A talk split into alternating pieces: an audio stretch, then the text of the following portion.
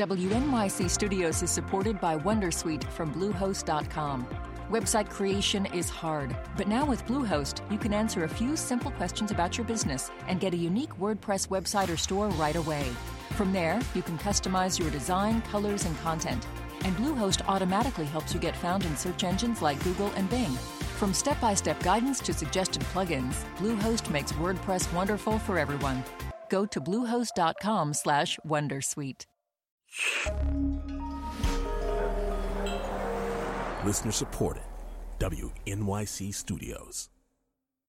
Hey, Lulu here. Whether we are romping through science, music, politics, technology, or feelings, we seek to leave you seeing the world anew. Radiolab adventures right on the edge of what we think we know, wherever you get podcasts.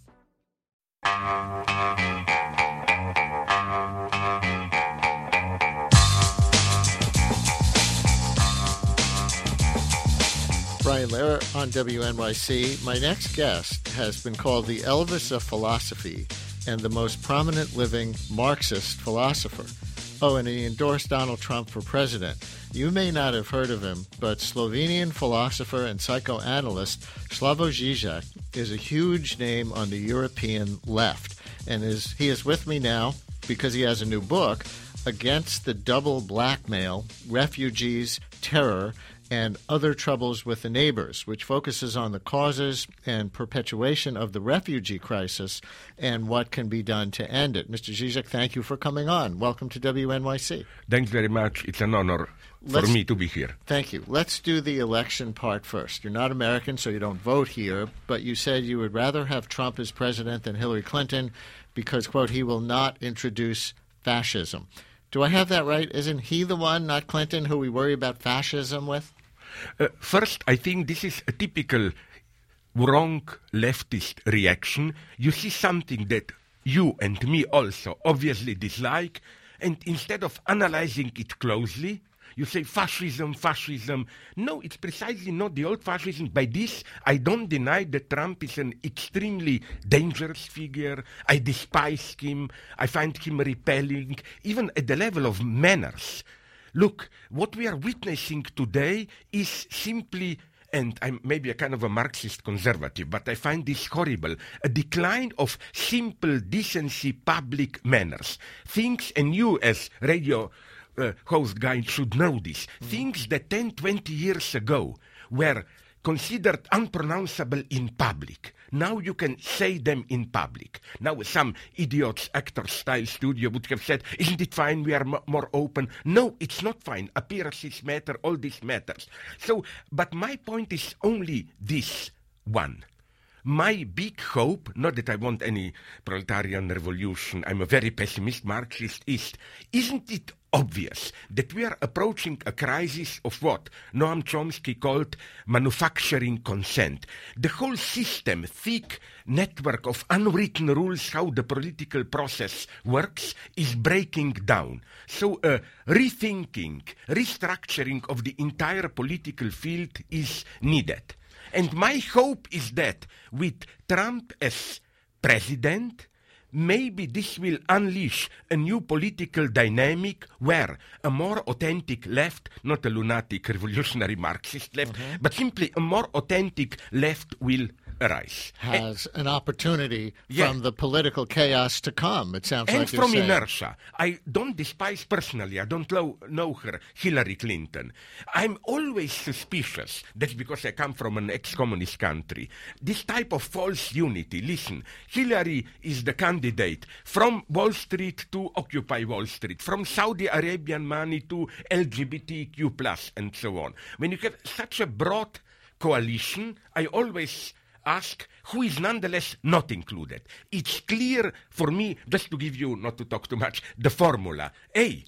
Hillary lost because she got rid of Bernie Sanders. She failed in recapturing that anti establishment protest vote, so she didn't lose because she went too far to the left.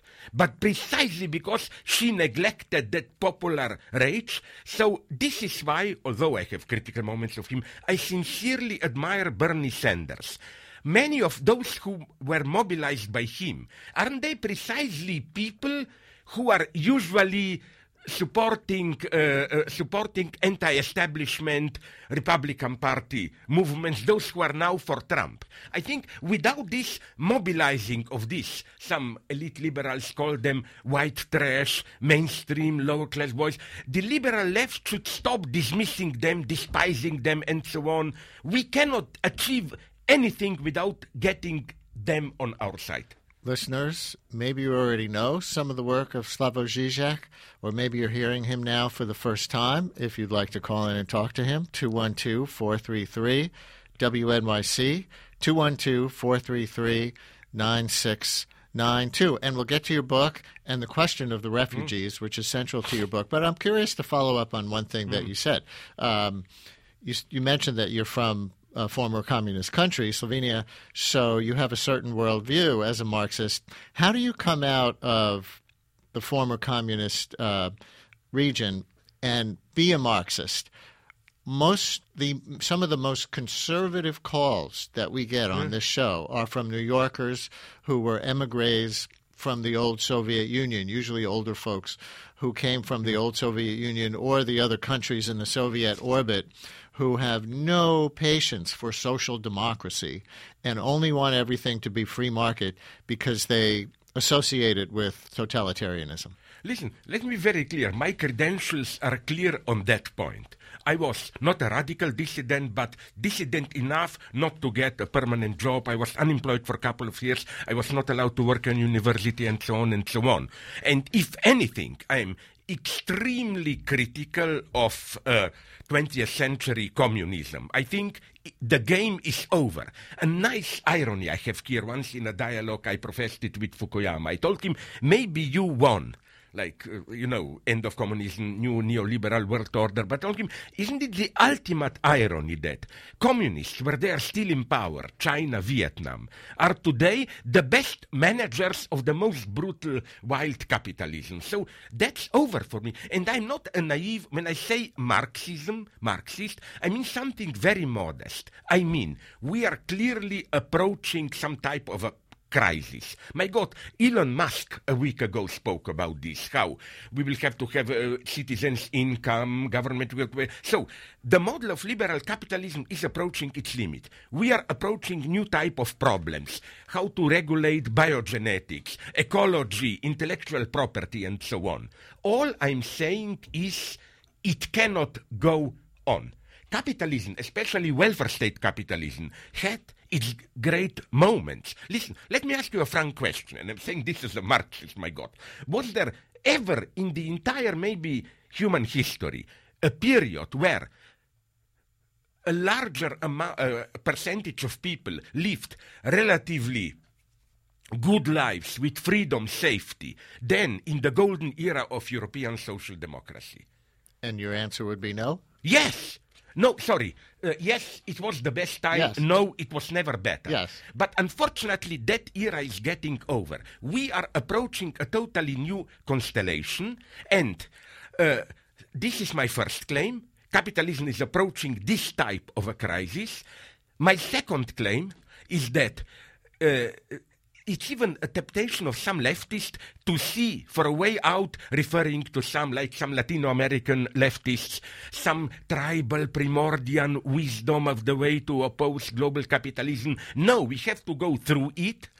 So we are forced, we will be forced to do something. If we don't do it, Hollywood has an answer. Hunger Games, Elysium. Uh. It will be a new terrifying society. Or, or, or China has an answer, because in your book you write yeah, but China is the... approaching Hunger Games. China is becoming a yeah. Hunger Game country. Twenty yes. percent, the new middle class lives beneath a cupola. Yes. But my last point, I'm yes, a pessimist please. Marxist. Did you see, or some of our esteemed viewers, I hope they saw the movie which was so popular by some of the leftists, uh, V for Vendetta. At the end, the crowd breaks into the British Parliament, people take over. As I usually say, I'm sorry for this slight obscenity, I'm ready to sell my mother into slavery to see a movie called V for Vendetta Part 2. But what will they do next day when they take over?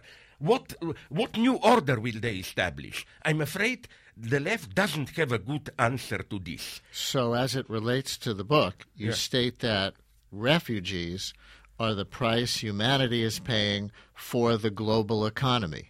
Yes, but again, I'm here an authentic Marxist. By this I mean, you know, Marx was not simply against capitalism. He was very ambiguous. He was aware capitalism is the most revolutionizing force and so on and so on. But yes, this is true. If you look at all those cri- critical points, Libya, Northern Africa, Iraq, Syria, and so on, you can see not that the people there are totally innocent. I'm not one of those crazy leftists who feel good if they if they whip punish themselves. Like, oh, we are responsible for all the evils in the world. No, if you took things like ISIS, uh, Daesh, terrorism, and so on. This is not just a passive reaction. This is a way to react to a predicament with a positive vision. And we have to confront that. But at the same time, we are fully involved in the situation which exploded there. You seem to warn people on the left against romanticizing the refugees, but at the same time, you say we need to totally embrace them.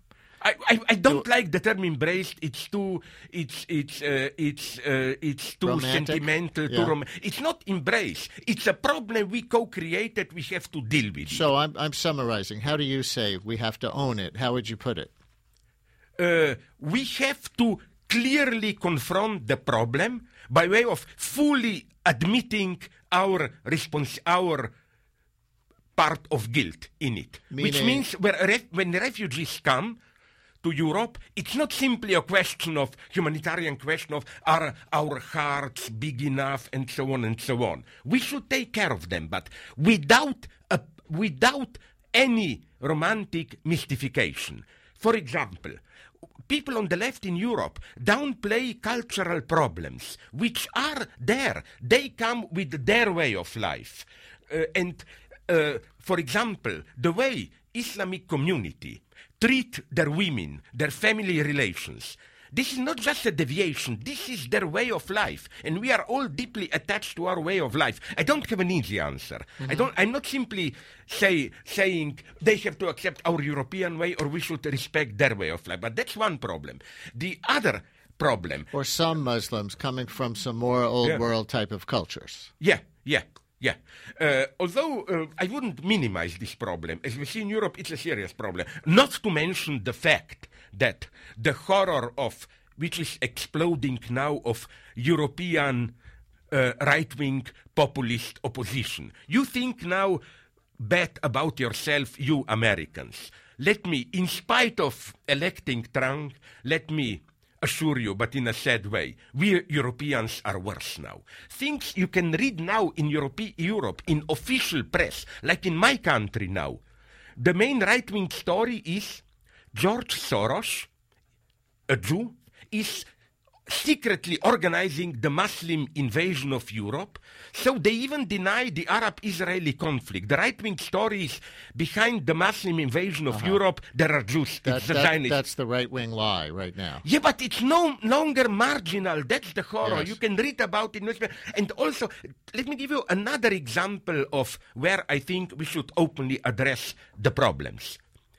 Nobody almost asks the question okay, refugees, yes, but aren't there, just beneath the, uh, the domain of war, Syria, Iraq, some extremely wealthy Arab countries, Saudi Arabia, Kuwait, Qatar, Emirates, how many refugees are they taking?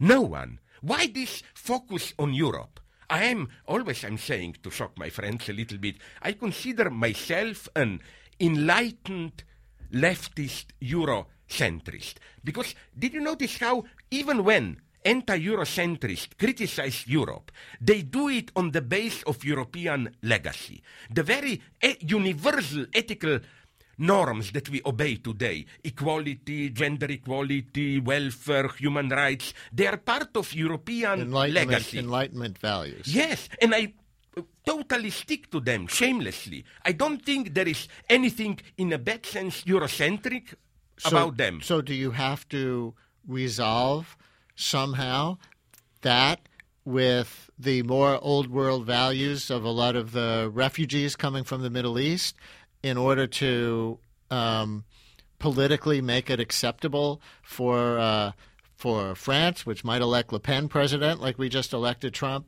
uh, and for this country to take them?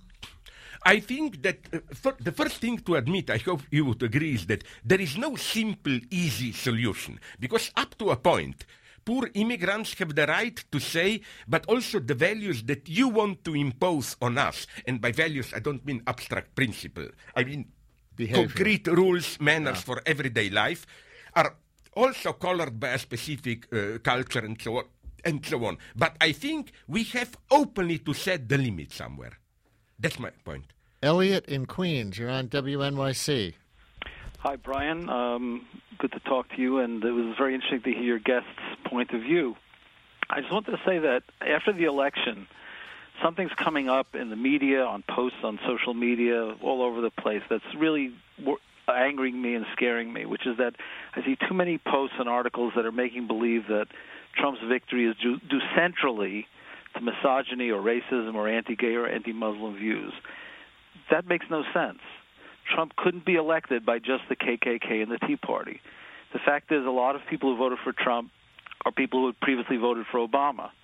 He won the election fair and square. What elect- elected him in a lot of ways is that, you know, narrow elites in the media or in business or in academia or all over uh, have who've easily flourished in this neoliberal economy over the past 36 years have really ignored the lives of the majority of the people who live in this country. And are, are you hearing an echo of this thinking in Mr. of your thinking in Mr. Zizek?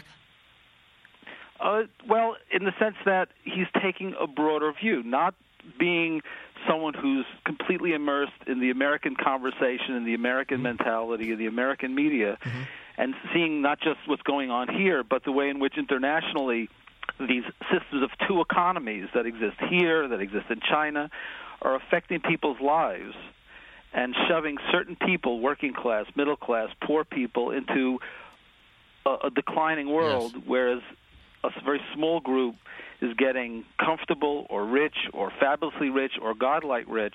It seems like his his view is one that Americans have to hear, even if they don't agree with everything he has to say, because it it gives a perspective that is just hardly reflected in anything in media here. I understand. And and so I think Elliot is hearing you accurately because a whole chapter of your book, which we're not going to have time to go down the list, but you've been enumerating some of them, is a list of taboos on the left that the left needs to get past in order to be as constructive as it can be in the current situation.